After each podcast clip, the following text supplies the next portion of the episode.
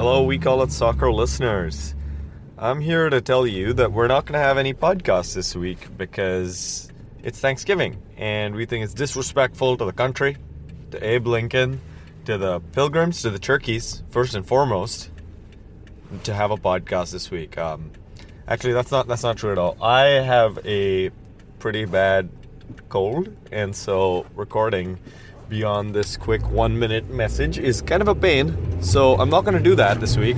Instead, I'm going to prevent you from listening to the gloating that would come from Colin about Arsenal beating Tottenham and other such.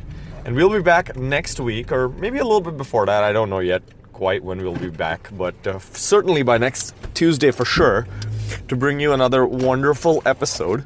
We Call It Soccer. Until then, happy Thanksgiving, everybody. Don't go terribly into debt on Black Friday. If you do, buy something from me as well. All right, bye-bye.